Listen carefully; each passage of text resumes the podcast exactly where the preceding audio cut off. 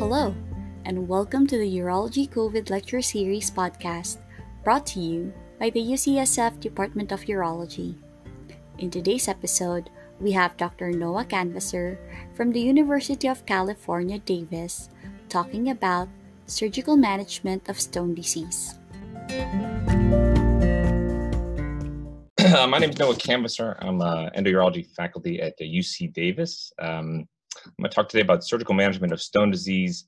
Uh, I do want to thank, obviously, the organizers. It's unfortunate that we have to put this together given this time, but I, I do appreciate um, uh, the organizers, Dr. Hampson, and everyone for uh, allowing us to give this talk. And I, and I do wish everybody a safe and healthy uh, next few months or however long it takes till this all goes away. Um, so I am a, uh, a, consultant for Boston, Boston Scientific. Uh, I'm going to try to refrain from really recommending any product uh, today. I think that it's a, it's certainly a preference, um, and uh, there's lots of different devices that can be used. The objectives today, we're going to review case selection criteria for stone surgery, some landmark stone surgery papers. We're going to review the three contemporary stone surgical procedures, ureteroscopy, PCNL, and shockwave in that order. Uh, I'm not going to talk about uh, laparoscopic, robotic, or open approaches uh, to treat stone disease um, and specifically looking at equipment, techniques, outcomes, and uh, complications of these techniques.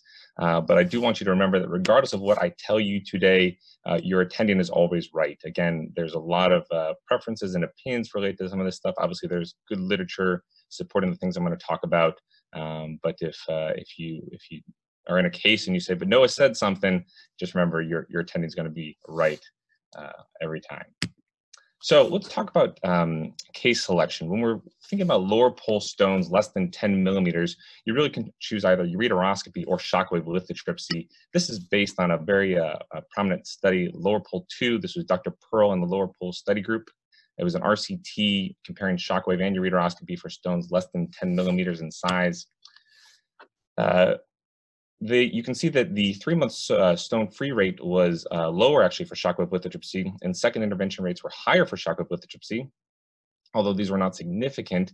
Um, but 90% of patients who underwent shockwave lithotripsy would choose that procedure again, compared to about 60% of those with ureteroscopy, uh, which speaks to the um, uh, less morbid um, option.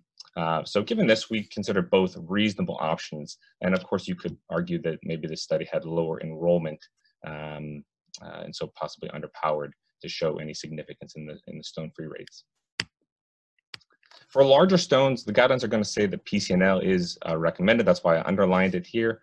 Um, but obviously, for the for the mid-size lower pole stones, ureteroscopies could certainly be considered on a per case basis. We'll talk a little bit about single-use scopes later, but that might be kind of the stronger indication to use a single use scope given potential for scope damage. Uh, but the indication to do PCNL for lower pole stones is based on another landmark paper, lower pole one. This is again an RCT comparing shockwave and PCNL for stones less than 30 millimeters in size. Uh, mean stone size was about 14 millimeters, uh, but you can see a fairly significant um, difference in three month stone free rates between PCNL and shockwave, uh, along with a higher second intervention rate for the shockwave group and there was really no main difference in the, in the quality of life outcomes that they looked at. For non-lower pole stones, um, less stringent on the guidelines, certainly less than 10 millimeters shockwave lithotripsy and ureteroscopy are both uh, reasonable options. Greater than 20 millimeters, certainly you're going to start thinking about a PCNL. Um, however, in peds, uh, in kids, you could certainly consider shockwave lithotripsy, but the guidelines are clear that if you're going to go for a large stone, you should incorporate some form of drainage, either a stent or a nephrostomy tube. For those mid-sized stones, um, again, the guidelines are going to probably lean more towards shockwave and ureteroscopy, although I do think the PCNL, uh, especially when we're talking about, say, mini PCNL, uh, could be a, a, strong consideration for the, some of those mid-sized stones. Um, what about ureteral stones? So proximal ureter, um, typically we're thinking about shockwave lithotripsy or ureteroscopy. Um, although I think larger proximal ureteral stones, I mean, getting up to that two millimeters or two centimeter size could certainly consider PCNL as a reasonable option. And for mid and distal ureter stones, uh, it's pretty clear that ureteroscopy is going to have a higher uh, stone free rate, uh, but also uh, more morbidity compared to shockwave lithotripsy. But although this focuses on surgery, I think it's also important to note um, that observation is very reasonable for any asymptomatic calyceal stone. Um, for most patients that I see who are, are not having any symptoms, I typically tell them they've got somewhere between a 15 and 30% chance of having a symptomatic event over the next three to four years. Obviously, that's a broad range, but really the emphasis is that greater than 70% of patients are not going to have an issue uh, in the near future. Um, so that not everybody actually needs a, a surgical intervention. Certainly, there is a higher risk of progression of these stones, of growth of these stones, and that's why we focus on medical management. But there are some considerations uh, for patients who do have asymptomatic stones. Certainly, if you're uh, uh, working with a pilot um, or a military personnel, you might want to consider treating those asymptomatic stones. A young female um, who has planned uh, pregnancy in the near future, that might be a strong consideration to treat an asymptomatic stone. Or somebody who's going to be traveling or maybe have uh, poor access to medical care in the near future, that might be another scenario. We've Murphy's Law uh, kind of predominates whatever happen. So let's get into techniques. So ureteroscopy.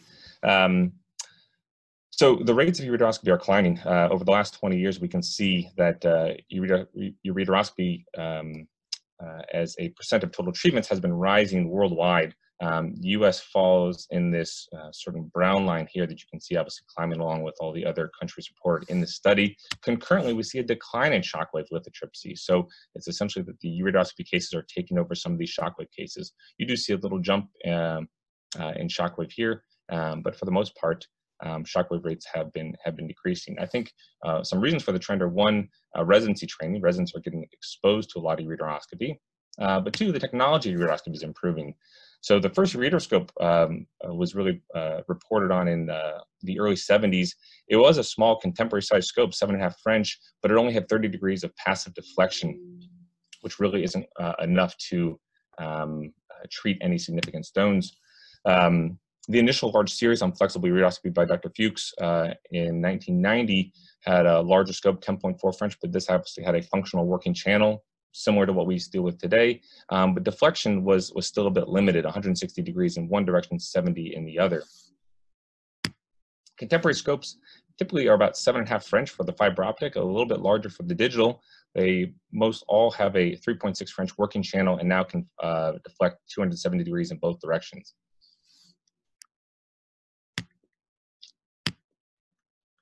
There are concerns, though, about um, reusable scope durability. Um, most scopes don't last forever, um, obviously, um, uh, and and there have been a number of studies looking at how long they do last.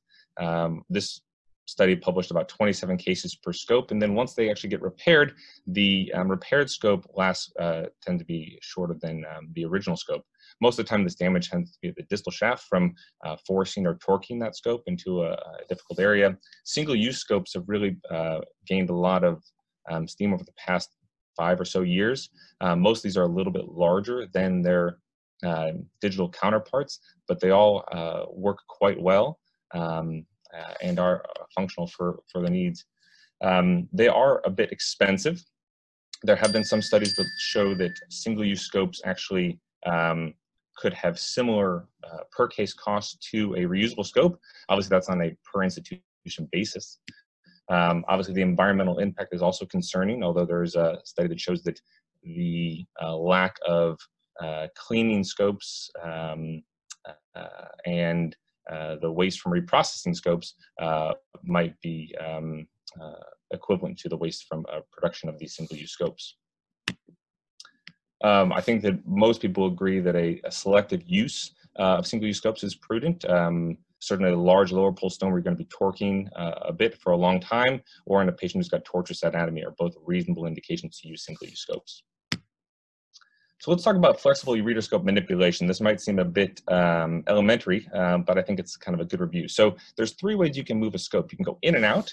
Uh, you can deflect up and down. Obviously, that depends on if you, or the thumb action depends on if you have a standard or reverse deflection scope. But it's really the rotation where I find that most trainees struggle. Um, and uh, sometimes you have to take a step back and think about the movement that you're using. So if you are deflected up, the rotation of your scope is the same. And if you rotate to the left, your scope looks to the left. If you're deflected down, your rotation is opposite. Now I made a, a little video to kind of highlight this, um, but here's an example showing downward deflection. I rotate to the right and the scope looks to the left. Downward deflection, I rotate to the left and the scope looks to the right. And then with upward deflection, again, it's the same. Rotate left, look left, rotate right, look right. And so if you're ever in a case and trying to figure out how to get into that last little calyx, just stop for a second and think to yourself, are you rotated down or are you rotated up? We're going to talk about my preference in a second, but if you if you think from that aspect, oftentimes you can uh, stop guessing and actually uh, um, get it right on the first try. So um, when we think about uh, flexible nephroscopy, it's important to remember the uh, axis of the kidney. Um, so the way the kidneys lie in the body, the calyces are actually posterior to the UPJ, to the entrance of where your, uh, uh, your flexible ureteroscope enters the kidney. Therefore, uh, you have two ways to get to the calyces. You can rotate up and rotate toward, I mean, deflect up and rotate towards the calyces, um, but that puts you in an upside down position. Uh, so the better option is to flex down and rotate away. So we always talk about as we enter the kidney, we rotate away from the side that we're on. So this is just a brief demonstration of flexible nephroscopy at the end of a case.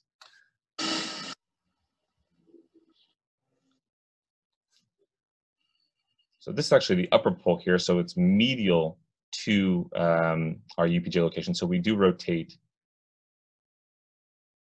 There's a left kidney, so I'm rotating to the right there. But all the other calyces, as we go through them, again, this is a left kidney, my rotation is going to be to the left. So again, we rotate left to look right. As we rotate through the kidney, the goal is to try to keep the calyx in view as you're backing out so that you don't fall upon that infundibulum and move your angle. As we go down to the lower pole, all we're doing is rotating more and deflecting more. And I think this is really helpful to think about this um, in this way because sometimes you have a case that's a little bloodier, you can't see as well, and you have to kind of uh, drive by feel. Um, so I paused the video right here where you can see the angle of the, um, of the kidney, just that slight rotation to the left, again, to look right, puts the calyces in line. Moving on to semi-rigid ureteroscopes. So Hugh Hampton Young actually gets credit for the first uh, semi-rigid ureteroscope ever performed. He drove a, a, rigid cystoscope into a megaureter. I believe it was accident. Um, but it wasn't until about 80 years later that we uh, first started to see semi-rigid ureteroscopy take hold. Um, this was a 7.2 French dual channel uh, semi-rigid scope. Um, contemporary scopes all are around this size now, six to eight and a half French. They pretty much all have dual channels. Um, these are independent, so you can irrigate through one and work through the other. Um, and this is uh, great for doing ureteroscopy in the distal and the mid-ureter. In women, sometimes you can obviously get into the proximal ureter as well. A nice technique uh, when doing semi-rigid ureteroscopy. I don't do a lot of uh, balloon dilation of um, the ureter. So if I can't get in just uh, on the first try, then we tend to do what's called tram tracking. So it's where you feed a second wire. In this case, we see a Bentson wire going in uh, to the ureter as well. And the goal is to split the difference between the two wires. Obviously, we want to hit right in the middle. Um, in this case, you'll see that I slipped around that second wire. And I always say if you're not in a good position with semi-rigid ureteroscopy, back that scope up. So we flip, so we back that scope up.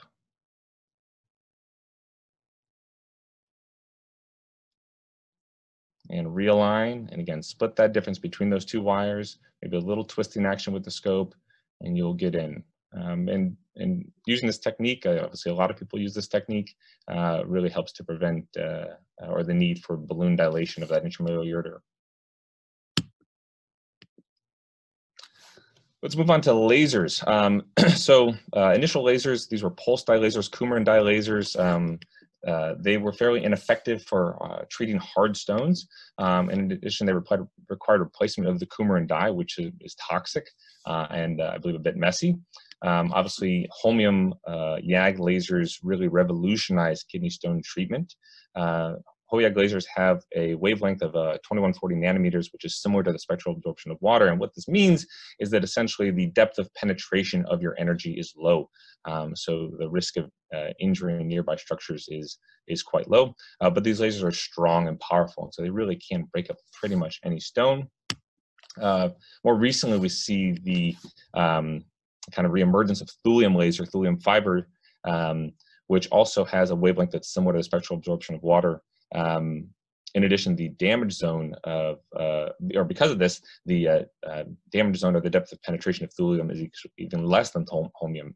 Um, the real benefit of thulium compared to holmium is that uh, thulium are a very high efficient laser. They only require 110 volt, um, so you get a lot uh, higher potential frequency, um, which might help for, say, dusting treatments. Uh, let's talk briefly about laser settings. So when we think about power, um, this kind of gets back to physics. So uh, power uh, is equal to energy per unit time. Um, but in terms of our laser, we think about the wattage in terms of pulse energy times the rate or the uh, or the hertz. So pulse energy. So a higher pulse energy, um, a higher joules, um, uh, controls uh, or I'm sorry, pulse energy controls fragmentation um, efficiency. So a higher pulse energy means you're going to fragment that stone more efficiently, faster. The downside, though, is you're going to have larger fragments. You're also getting more retropulsion of the stones. When you have a lower pulse energy, a lower joules, uh, you tend to have uh, slower fragmentation. Um, you'll have smaller stone size, um, but uh, you will have less retropulsion. So it's a balance, obviously, when we're treating this. We decide the pulse energy really based on the stone location. Is the stone, say, in the ureter without a backstop? Um, where if you hit the stone with a lot of energy, it's just going to retropulse higher up the ureter, which is an ideal. Is the stone in the renal pelvis where it's going to move around a lot? If you hit it, or is it in a calyx that has a nice backstop behind it where you can hit it with a lot of energy and it's not going to move around a lot? Also, the density of the stone. Certainly, a more dense stone um, is going to need a higher pulse energy in order to fragment. Typical range for most machines, most lasers, is 0.2 to 2 joules. Uh, as far as um, choosing the rate or the, um, the hertz, this controls the fragmentation speed. So the higher the rate, the more the fragmentation, uh, but also the more the retropulsion. The lower the rate, uh, less fragmentation and less retropulsion. Again, we choose this based on really the stone location. Again, a free floating stone in the ureter of the pelvis is probably going to move around a lot more than a calyceal stone with a higher rate. In addition to stone size, a smaller stone is going to move around a lot less I'm sorry, a lot more than a, than a larger stone. So a larger stone can probably tolerate a, a faster rate. And this is really where we see the difference in contemporary lasers. Um, a typical range for a laser is 60 to 80 hertz. Obviously, the higher wattage lasers are really what's going to give us that 80 hertz or even up to 100 hertz um, uh, uh, option. A lot of contemporary lasers uh, allow you to um, uh, control the uh, pulse width. Um, think of this as like the energy density. So for each pulse, that pulse can be, or that that uh, that uh, uh, watt can be given over a short period of time, or can be given over a longer period of time. Um, so short pulse width um, is better for fragmentation because that energy is applied quicker, so it's a bit stronger. Um, you do get more retropulsion though, and there's potential for more more fiber burn back. With a longer pulse, you'll get more of a dusting effect. Uh, tend to be less retropulsion and uh, less fiber burn back. So putting this into practice, turn my sound down. Um, so standard fragmentation technique, uh, so 0.8 joules, 8 hertz, typically a short pulse mode if you have that option on your laser. Um, we tend to even use what's called, uh, I use it called a single shot technique, where we're actually individually, um, individual taps on the pedal to hit the laser. And you see that the stone stays in fairly good control um, in order to fragment it into small pieces. Um, so we chose a, a, moderate pulse energy, a low rate. It's fairly well controlled, um, but we do get large fragments with this. Obviously, this is for somebody who's say going to be extracting uh, a lot of these stones, like myself. Conversely, dusting uh, is a technique where we tend to use a lower pulse energy and a higher rate. So the inefficiency in uh, breaking up a stone with a low pulse energy, make a lot of small stones, is overcome by the high rate um, so that you can actually make a lot of stones, a lot of small stones quickly. And if you have the option to use a long pulse mode, that is, uh, that is certainly advantageous.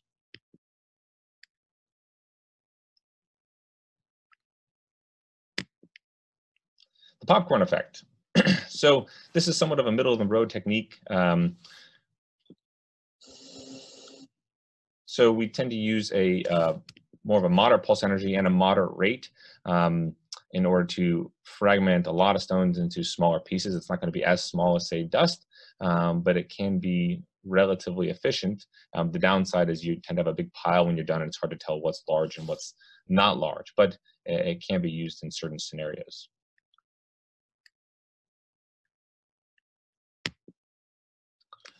Let's talk about ureteral access sheaths. So the, the goal or the, the benefit of a ureteral access sheath is that it reduces renal pelvic pressures, um, which leads to lower infection rate. This was a, a the uh, Traxer study um, that showed that uh, stone-free rates were really not different between uh, ureteral access sheath use and uh, and without a ureteral access sheath, um, but infection rates were lower. So um, uh, rates of fever were lower and significant rates of sepsis were lower. Um, so that's really where the benefit is. It does allow multiple passes, but again, does not seem to improve stone-free rates. I think that is on a, on a provider basis. Um, the downside of ureteral sheaths obviously are, are the concern for wall injuries. Uh, this this uh, photo has been shared numerous times and presented numerous times, obviously also from one of the uh, Traxer papers. Um, and yes, these can be quite concerning. Um, rates of the severe grade two and three injuries that you see on the right uh, were about 13%. There has been a prospective study looking at uh, rates of stricture after severe injury, and they appear to be quite rare. Um, I think that most of the time we see ureteral strictures after uh, more of the severely impacted stones as opposed to these injuries from an access sheath. Stents. Um, so uh, most people, or a lot of people, put stents in after ureteroscopy. However, there's been uh, no uh, shown no difference in UTI strictures, unplanned ER visits, or stone-free rates for whether or not you use a stent. Um, I don't think stents are required. I think it obviously is a uh, preference of the provider. Um, and the guidelines pretty much state that if there's no evidence of ureteral injury, no evidence of ureteral stricture, you have a normal contralateral kidney, uh, no chronic kidney disease, and you're not planning to come take a look again, you do not have to leave a stent. Um, yeah, we'll leave it at that. And then briefly looking at outcomes. Um, so you'll see a lot of different published reports of uh, stone-free rates after ureteroscopy. Um, this is the work that uh, we had done at Southwestern when I was a fellow with Dr. Pearle. Um, it is not yet published, although we hope to publish it soon. Um, this is true stone-free rates for all comers um, uh, and you can see that a 55% is a lot less than what you might expect to see um, in, uh, in the literature. Um, and it just means that we're not as good as we think we are. And this, by the way, I'll mention is, uh, is a very aggressive ureteroscopy approach where we're trying to truly extract every stone fragment uh, in the kidney. Um, now, there are some scenarios where I think we do a pretty darn good job. So any ureteral stone, um, we have a pretty good clearance rate um, as well as any solitary kidney stone less than 10 millimeters, we do a pretty good job. But if you're starting to talk about larger stones, multiple stones, we're really starting to get to poor clearance rates. And again, I can't emphasize enough how how much time and effort we spent trying to clear every single stone fragment. Um, uh, we just aren't as as good as we think. Complications of ureteroscopy. Um, so the things that I certainly tell my patients, who so failed ureteral access. So I'd say it's about one in 30. Obviously, this is a wide range here from these uh, from this meta-analysis, but I typically say it's about one in 30 that I'm unable to get a scope into the ureter. Um, certainly rates of uh, fevers and UTIs post-procedure up to 15%, but sepsis rate typically less than 4%. Um, obviously lower if you're going to consider using a sheath. Um, and then strictures tend to be rare, um, but that's why you should be screening for patients who are, are at risk. Um, the more rare uh, uh, risks of urinoma, perirenal abscess, ureteral avulsion, or obviously uh, mortality are really uh, quite rare. So let's talk about percutaneous nephrolithotomy. so Fernstrom and Johansson were really given credit for uh, the first PCNL. They removed small stones via mature nephrostomy tract uh, in the 70s, but five years later was when we really start to think about what we what we consider contemporary PCNL. So Dr. Alken um, would dial and, and, his group would dilate a maternal nephrostomy tract to 26 French, leave it for five to six days prior to the procedure, and then actually go in with the, with the scope, fragment stones, and remove. Um, regarding access, uh, there often is debated uh, urologist versus radiologist access. Um, published reports have said that radiologist access is often not effective, and I, and I don't think that's really a fair um, uh, criticism of, of, radiologists because they're not the ones doing the stone surgery. I think that if you're going to have your radiologist get access for you, you should probably be in the room and help guide them to where you want. And we're going to obviously talk about access in a few minutes. Um, but uh, but oftentimes radiologists are not thinking about treating the stone. They're often just thinking about getting the tube in. Um, this study did show that access-related complications were higher in a radiology group compared to a urology group. Again, I think it, it depends on uh, how much uh, role you played in, in uh, that uh, where that tube was placed.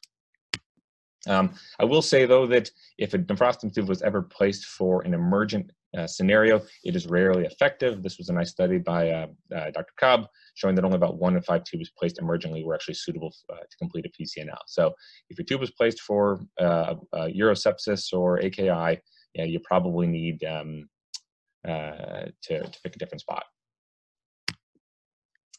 So let's talk about access. There's so many different ways to get access into the kidney. So you can use a triangulation method, a bullseye method, endoscopic, ultrasound. Uh, you can have IR do it, obviously. You can do it in the supine position, in the prone position. You can do it left-handed. You can do it right-handed. Uh, it really doesn't matter. Um, uh, whatever technique you can use to get the to, to get the needle in the right spot is is going to be the best uh, for you. There are some general principles though of good access. So one, you want to hit a posterior calyx. Um, certainly, you know, a lateral calyx if there isn't anything lateral to the kidney could be considered, but a posterior calyx is, is going to be uh, uh, typically ideal. You want your needle parallel uh, with the infundibulum. Um, uh, with the goal to access on the papilla. Um, going right, right, through the papilla or the fornix are both reasonable options. Um, and the needle angle, and I'll, I'll, show this with some diagrams in a second. So the needle angle should be pointed towards the ureteropelvic junction. Um, in general, uh, at the lower pole, the needle angle is going to be steeper. At the upper pole, I'm sorry, shallower. At the upper pole, the needle angle, the needle angle is going to be uh, steeper. Um, and I say here, do not fear the second choice. So if you can't get the access that you want um, due to angle, due to rib, due to um, nearby organ, pick a different spot. Um, as long as the second second spot uh, is still a good, uh, uh, follows these principles, um, you can always use a flexible scope. You can always use a laser, fragment stones into big pieces, and then suck them out of the renal pelvis. But never hesitate to use uh, the second choice access point. So let's talk briefly about needle alignment. So if you're going to go for the upper pole here, uh, hitting the calyx like this is probably not going to be ideal. You want to obviously be in line with the infundibulum, again, that, that uh, principle I just told you. So again, mid-pole access, you need to be in line with the infundibulum. Same thing with the lower pole. The goal is to line your needle up with the infundibulum. Uh, that way you're going to cause less um, torquing on the calyx, uh, on the, on the cortex of the kidney, typically less bleeding uh, as a result. Regarding the needle angle, again, uh, the needle should be pointed towards the ureteropelvic junction. So if you're going towards an upper pole axis, having a needle that's going up as well is probably not going to be ideal. Um, in addition, think about the sagittal plane of the kidney. Um, the upper pole tends to be uh, in a more posterior location. So that would be a reasonable access point, or maybe that would be a reasonable access point. A little bit towards the UPJ is more ideal. Uh, mid pole is very similar to the upper pole. Uh, I think the issue comes with a lower pole access point, uh, where a straight on uh, uh, needle puncture is probably not going to work because the UPJ is obviously going to be up here, right? So you need to slope up, have a shallower angle in order to get into that lower pole. However, too shallow of an angle, which we sometimes see with nephrostomy tubes, uh, again, it's going to put you a little bit too far away and your sheet's probably not going to be long enough.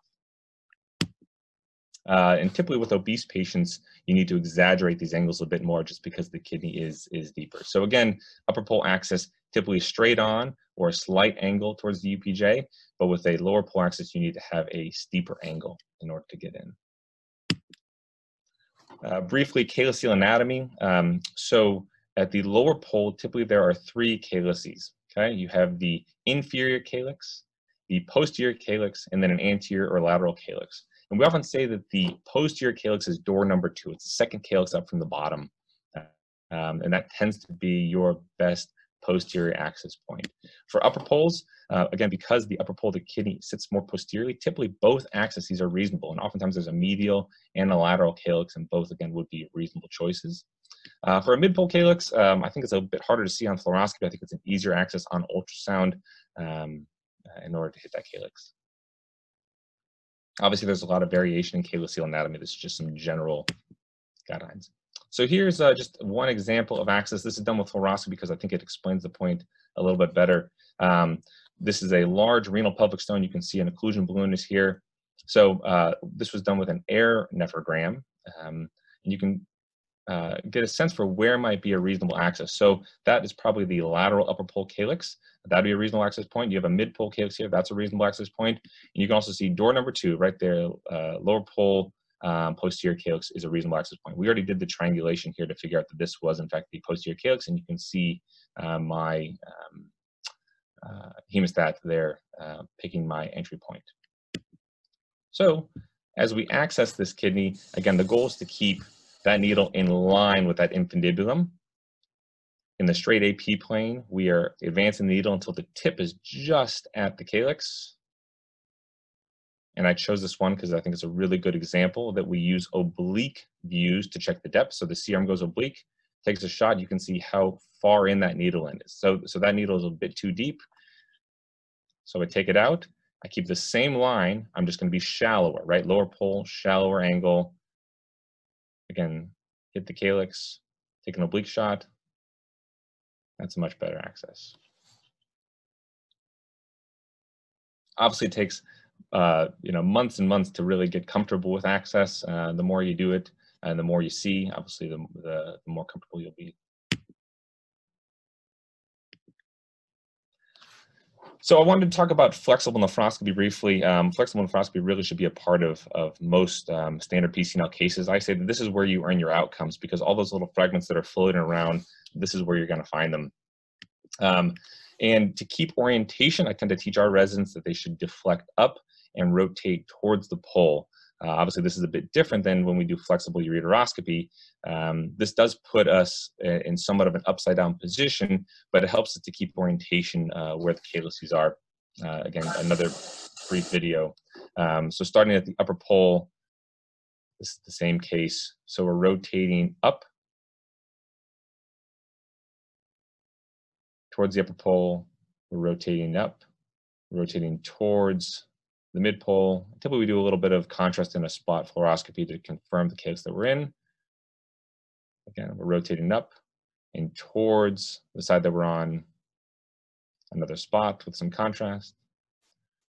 And then finally for that lower pole, we're gonna rotate our hand all the way around to keep that orientation. I find that going upside down or backwards is a bit tricky. Um, so I tend to, again, deflect up and the spot there shows us the lower pole. So if you look around, take a very detailed look, uh, do it multiple times, you'll find all those little stone fragments that are floating around, get those out and uh, improve your stone-free rates. Uh, briefly talking about sheath sizes. So a standard PCNL we typically think of as a 24 or 30 French sheath. Uh, I call this as functional suction. Um, so you can really suck out all one the clot that you invariably will see with most PCNLs, but also you can functionally suck out all the uh, small stone fragments. With mini perc, typically ranging in size from 15 to 23 French. Most of these scopes are about 12 French with a 6 French working channel. Uh, a lot of people use laser for these. You can use a lithotrite. Most of those lithotrites are like you know, four to five approximate French. Um, so there's limited suction. So if it is a bloody case, if there's a lot of clot, you're going to have a little more uh, difficulty with it. Now, smaller puncture, so hopefully less bleeding, but uh, that can be a problem with uh, with uh, bloody cases. Oftentimes, this relies on the Venturi effect to remove stones uh, meaning you are creating a lower pressure uh, uh, system in the sheath due to irrigation, and the stones tend to uh, fall into the sheath and out. Um, I think the my main concern with mini uh, PCNL is the limited flexible nephroscopy. So you need to be really careful with case selection. If you're going to have a stone that's going to break apart into lots of pieces and float all over the kidney, you might not be able to go fetch those unless you do, say, um, ureteroscopy, flexible ureteroscopy at the same time. Ultra mini, uh, even smaller 11 or 13 French sheaths. Um, these are even smaller scopes. Um, typically, you can only use you can only use a laser um, in these, and really, there's no great option for flexible nephroscopy. Um, so you you need to use a flexible ureteroscope to take a good look around the kidney at the end. Uh, regarding drainage, um, nephrostomy tube is really the classic uh, way that we drain um, patients post PCNL. Um, the benefit of a nephrostomy tube is typically it comes out before the patient goes home. So the idea is the patient goes home without any stones and without any tubes. Um, and we see that uh, this is in fact uh, uh, improves patient quality of life. This was a nice study uh, done by Dr. Zhao um, showing that WISQOL was improved at seven to 10 days in patients who had a nephrostomy tube. Uh, however, I think we commonly see patients uh, performed um, tubeless or with a ureteral stent placed. Um, uh, the benefit of the tubeless approach is, in my opinion, is that it almost guarantees that the patients go home on post of day one unless uh, they have some infectious complication or bleeding complication. Um, in addition, you know, those cases where we remove the nephrostomy tube and uh, the patient has clot colic or colic post post um, uh, post removal and they need to have a stent replaced, um, it essentially removes that uh, potential as well. Uh, it also removes, in my opinion, the potential to form a urinoma and um, and have that uh, ileus that we sometimes see after nephrostomy tube removal. So, you know, I do like to use a tubeless approach. Certainly, if I'm going to do a second procedure, a planned second look, I tend to leave a nephrostomy tube in place. Totally tubeless has been described for standard PCNL, uh, although it is more common for the mini and the ultra mini cases. So outcomes of PCNL. So the uh, uh, CROES study um, showed a 30-day stone-free rate of approximately 75%. This was a mix of various imaging modalities. Uh, I think that classically you'll see papers describe 90 plus percent uh, stone-free rates. I think um, that can often be debated. I actually really like this recent study. It's actually just in the literature now out of IU um, showing uh, true stone free rates of around 57 to 65 percent and i think this is what a lot of people see in practice. Again this is looking at all uh, fragments after pcnl um, uh, you know we aren't the 95 plus uh, percent uh, success rate. I think we are more in that 60 to 70 percent range. Uh, but the number of times that we do a second look procedure is is certainly less common.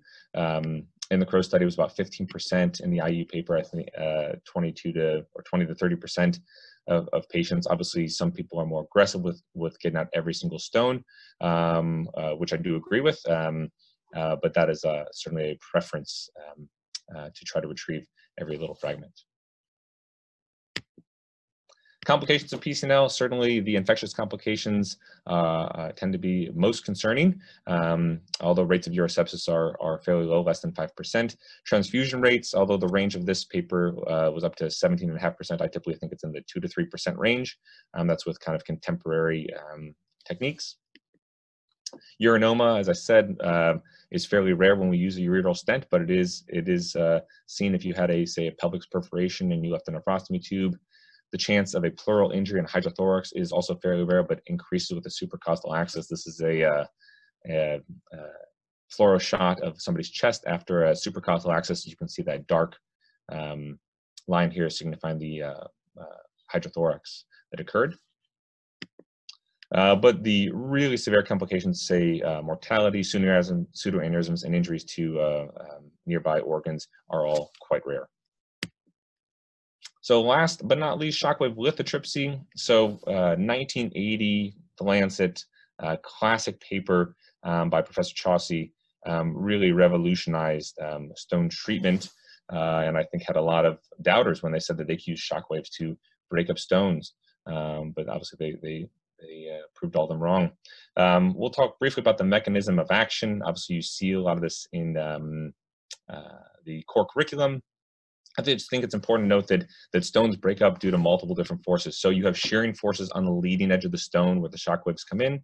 You have spall fractures on the uh, on the posterior edge where sound waves are essentially bouncing off the interface between the stone and the fluid around it, uh, and then bouncing back towards the center. And because you've got waves coming from the front, waves coming from the back, you have super focusing of waves in, in the center of the stone to also break up stones.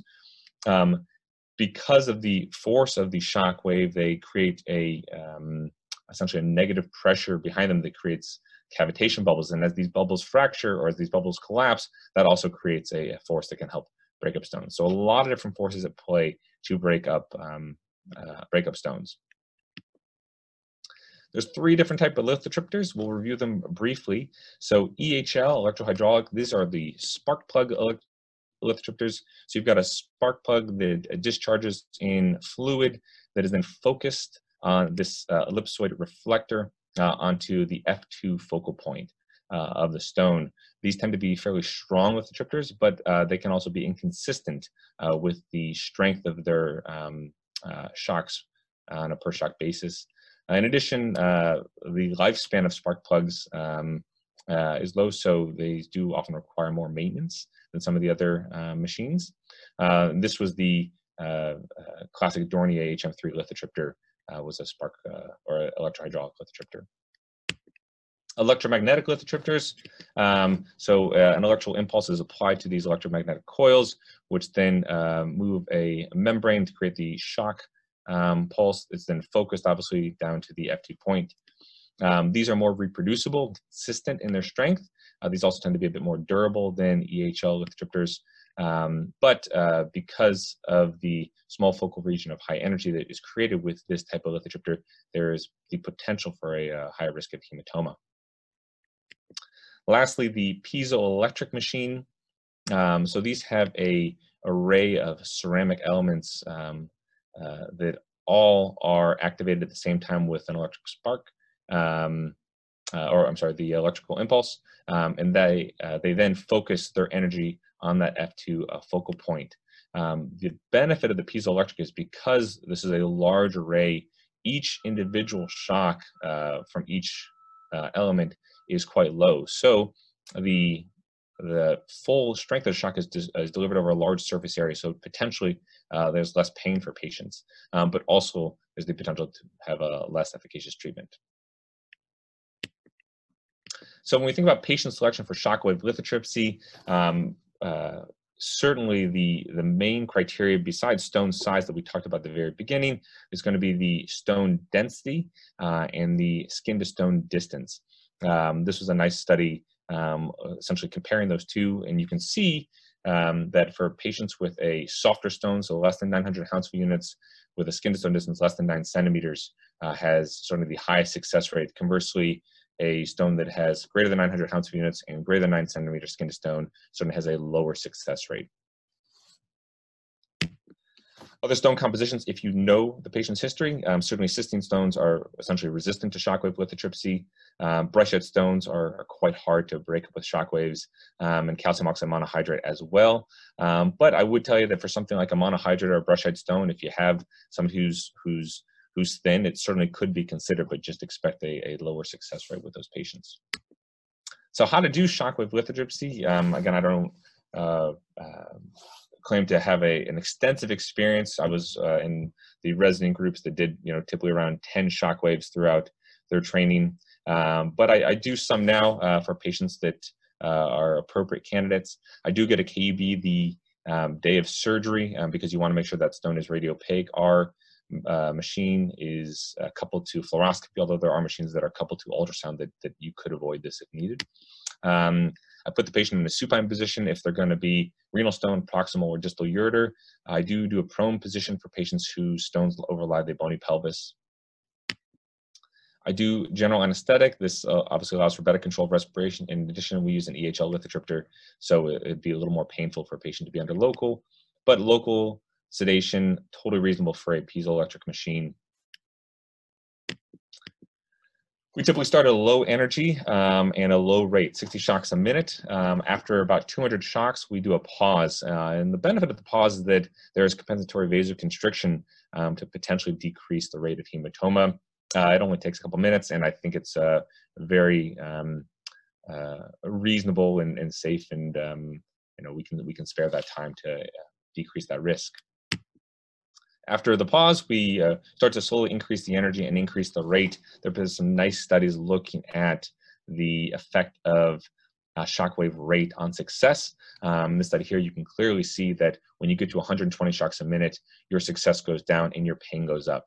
Um, so um, we tend to go maximum 90 shocks a minute. Um, but for a stone that is, say, moving around a fair bit, I think 60 shocks a minute is very reasonable. It's really the same principle that you see with um, with laser lithotripsy, where you have a lot of retropulsion uh, with a higher frequency. The maximum number of shocks is really determined by the manufacturer of your lithotripter. Uh, typically, you can put more shocks in the ureter than the kidney because there's less concern for uh, parenchymal injury. Um, our machine, we can do 2,500 shocks in the kidney, 3,000 in the ureter. Um, but you really should only use as much as you need. So if the stone appears to be breaking up nicely uh, and you're done by, say, 1,500 shocks, then obviously stop. No need to put the kidney at risk by completing uh, or by maxing out. Outcomes of uh, shockwave lithotripsy, if you're looking at true stone free rates, they're going to be on the lower side. So the lower pole studies showed, again, uh, uh, true stone free rates of around 35%. Uh, um, you'll see some reports higher. Obviously, it just depends on how you define success. Um, I tell patients that around 80% of the time, they're not going to have to have another procedure. So the rate of needing a second procedure is around 20%. So they might have some stones left in the kidney that fall into the lower pole that they don't pass. And, you know, again, for most people, that's fine. Um, they might pass them at some point down the road. You have to be cautious to make sure they're not growing um, bigger and, and focusing on uh, uh, prevention. But for the most part, 80% uh, do not need a second procedure.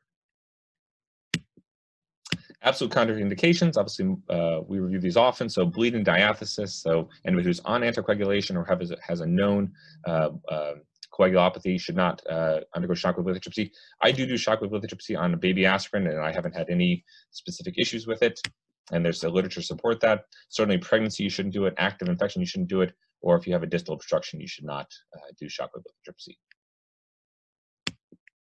Complications of shockwave lithotripsy, so a clinically significant hematoma like that um, is fairly rare. If you scanned everybody after shockwave lithotripsy, you'd probably see some small hematomas, probably in that 15 to 20% range.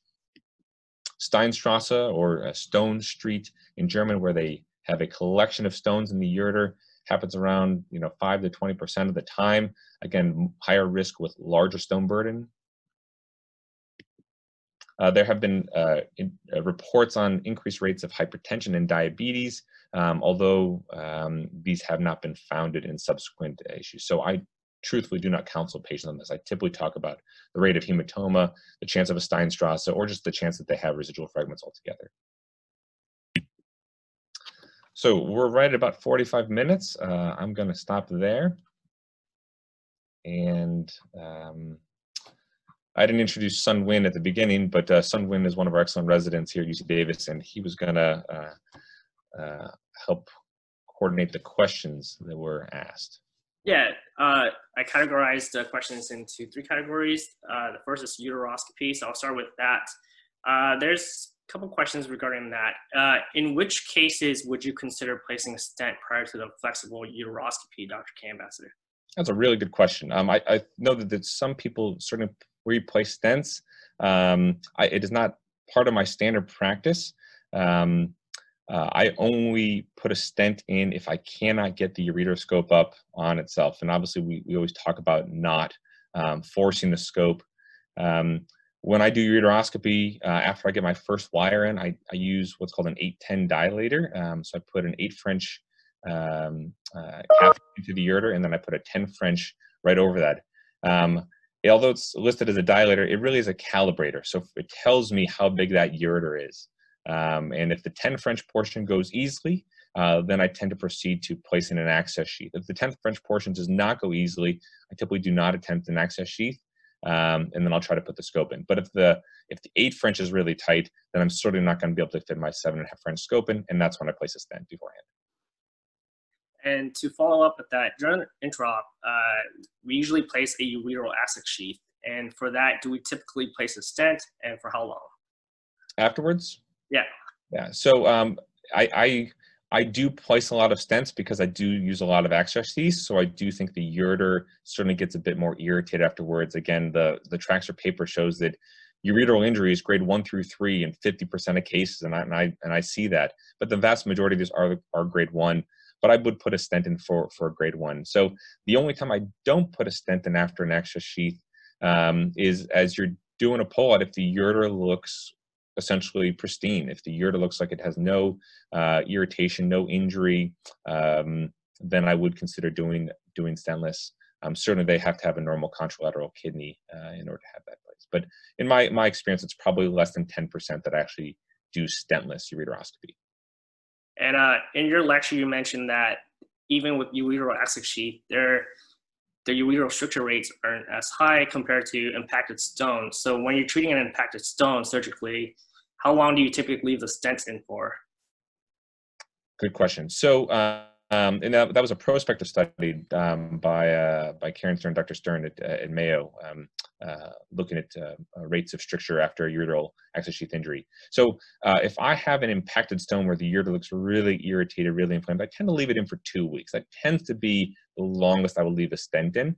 Um, certainly a really severe injury. I mean, think something on the level of like an endoureterotomy um, type type depth of injury. I'd probably do four weeks, but that, that's pretty um, rare. So I would say two weeks is at most for those really inflamed uh, from impacted stones.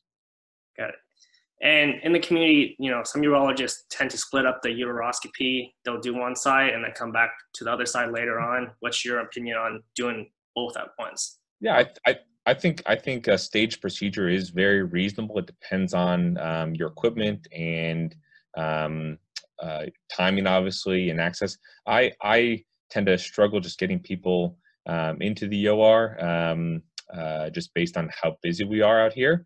Um, so I figure if I'm if I'm in the OR and I've got them asleep, I, will go ahead and do both sides of the vast majority of the time. Um, so yeah, I don't hesitate doing a bilateral case. Um, certainly, if you're going to do a bilateral case, you have to leave a stent on one side. Um, the second side, though, if the ureter looks good, it wouldn't be unreasonable to leave it without. Got it. Um, and then I'll move on to the S walls. Uh, you mentioned that you know stone size and then skin to um, density or the density wise. What about does a machine matter for that stone free rate? Yeah, it's a good question. I think a lot of a lot of um, manufacturers will will say that they they can go to um, a, a, a greater depth. Um, they can expand the indications, and I, and I think that's just really on a per uh, uh, per case basis.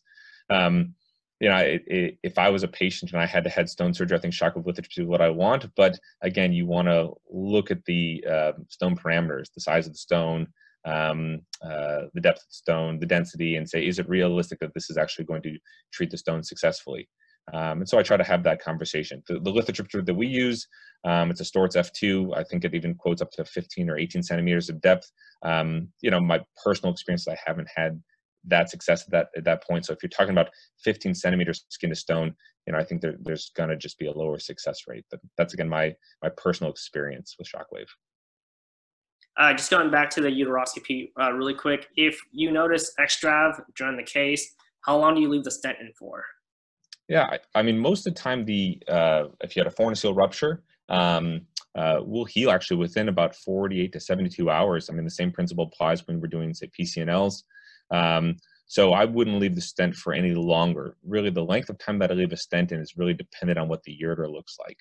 Um, however, if I did notice a perforation and extravasation, um, I might consider leaving a Foley catheter to help decompress um, if there was, say, concern for uh, infection, especially. But um, the length of time that I leave the stent in is really independent of, of a perforation. Um, and then one last question. Um, in terms of patients who had a stone previously, came in with pain, however, became asymptomatic during uh, medical expulsion therapy within six weeks, um, and then but they still have intermittent pain, do you re-image or proceed with OR or? Yeah, that's a, that's a great that's a great question. Actually, um, Brian Eisner um, at the MGH recently had a, a paper, I think within the last couple of years, um, showing that about 25 to 30 percent of patients with asymptomatic um, uh, asymptomatic uh, stones attempted passage actually retain their stones. So I do do a lot of re-imaging for patients who fall into that category. Um, I, I, tend to really push patients to to strain their urine um, and be cognizant of, of if they pass the stone because uh, that would avoid that that necessary step. Um, I also don't like to you know nobody likes to go to the operating room and find no stone there so i, I personally would rather have a repeat imaging procedure before um, I, I have a, a, re, a necessary surgery um, but if it's a distal stone that you're looking at passing, I think that you can do a limited CT protocol, the pelvis only, less radiation. Certainly there's a cost there, but less radiation and, and know for certain. If the stones are radio opaque, um, if there is evidence of uh, the stone on, say, the scout film from a CT scan, um, I think you can use KUB to follow. Um, but you know, a KUB that doesn't show the stone and the patient didn't see the stone, I think you have to really take that on a per case basis because the worst thing we could do is leave a stone um, that is unknown. And actually, you know, we, we, we do see that happen from time to time. So. And I think that is it. Great. Well, uh, I did leave my email address at the at the beginning of the talk. Um, obviously, this is going to be um, uh, recorded and posted somewhere, but feel free to email me with any questions. And again, please, everybody stay safe, and uh, I wish you all well. Thank you for listening. We'll talk to you soon. Learn more by visiting our website, urologycovid.ucsf.edu.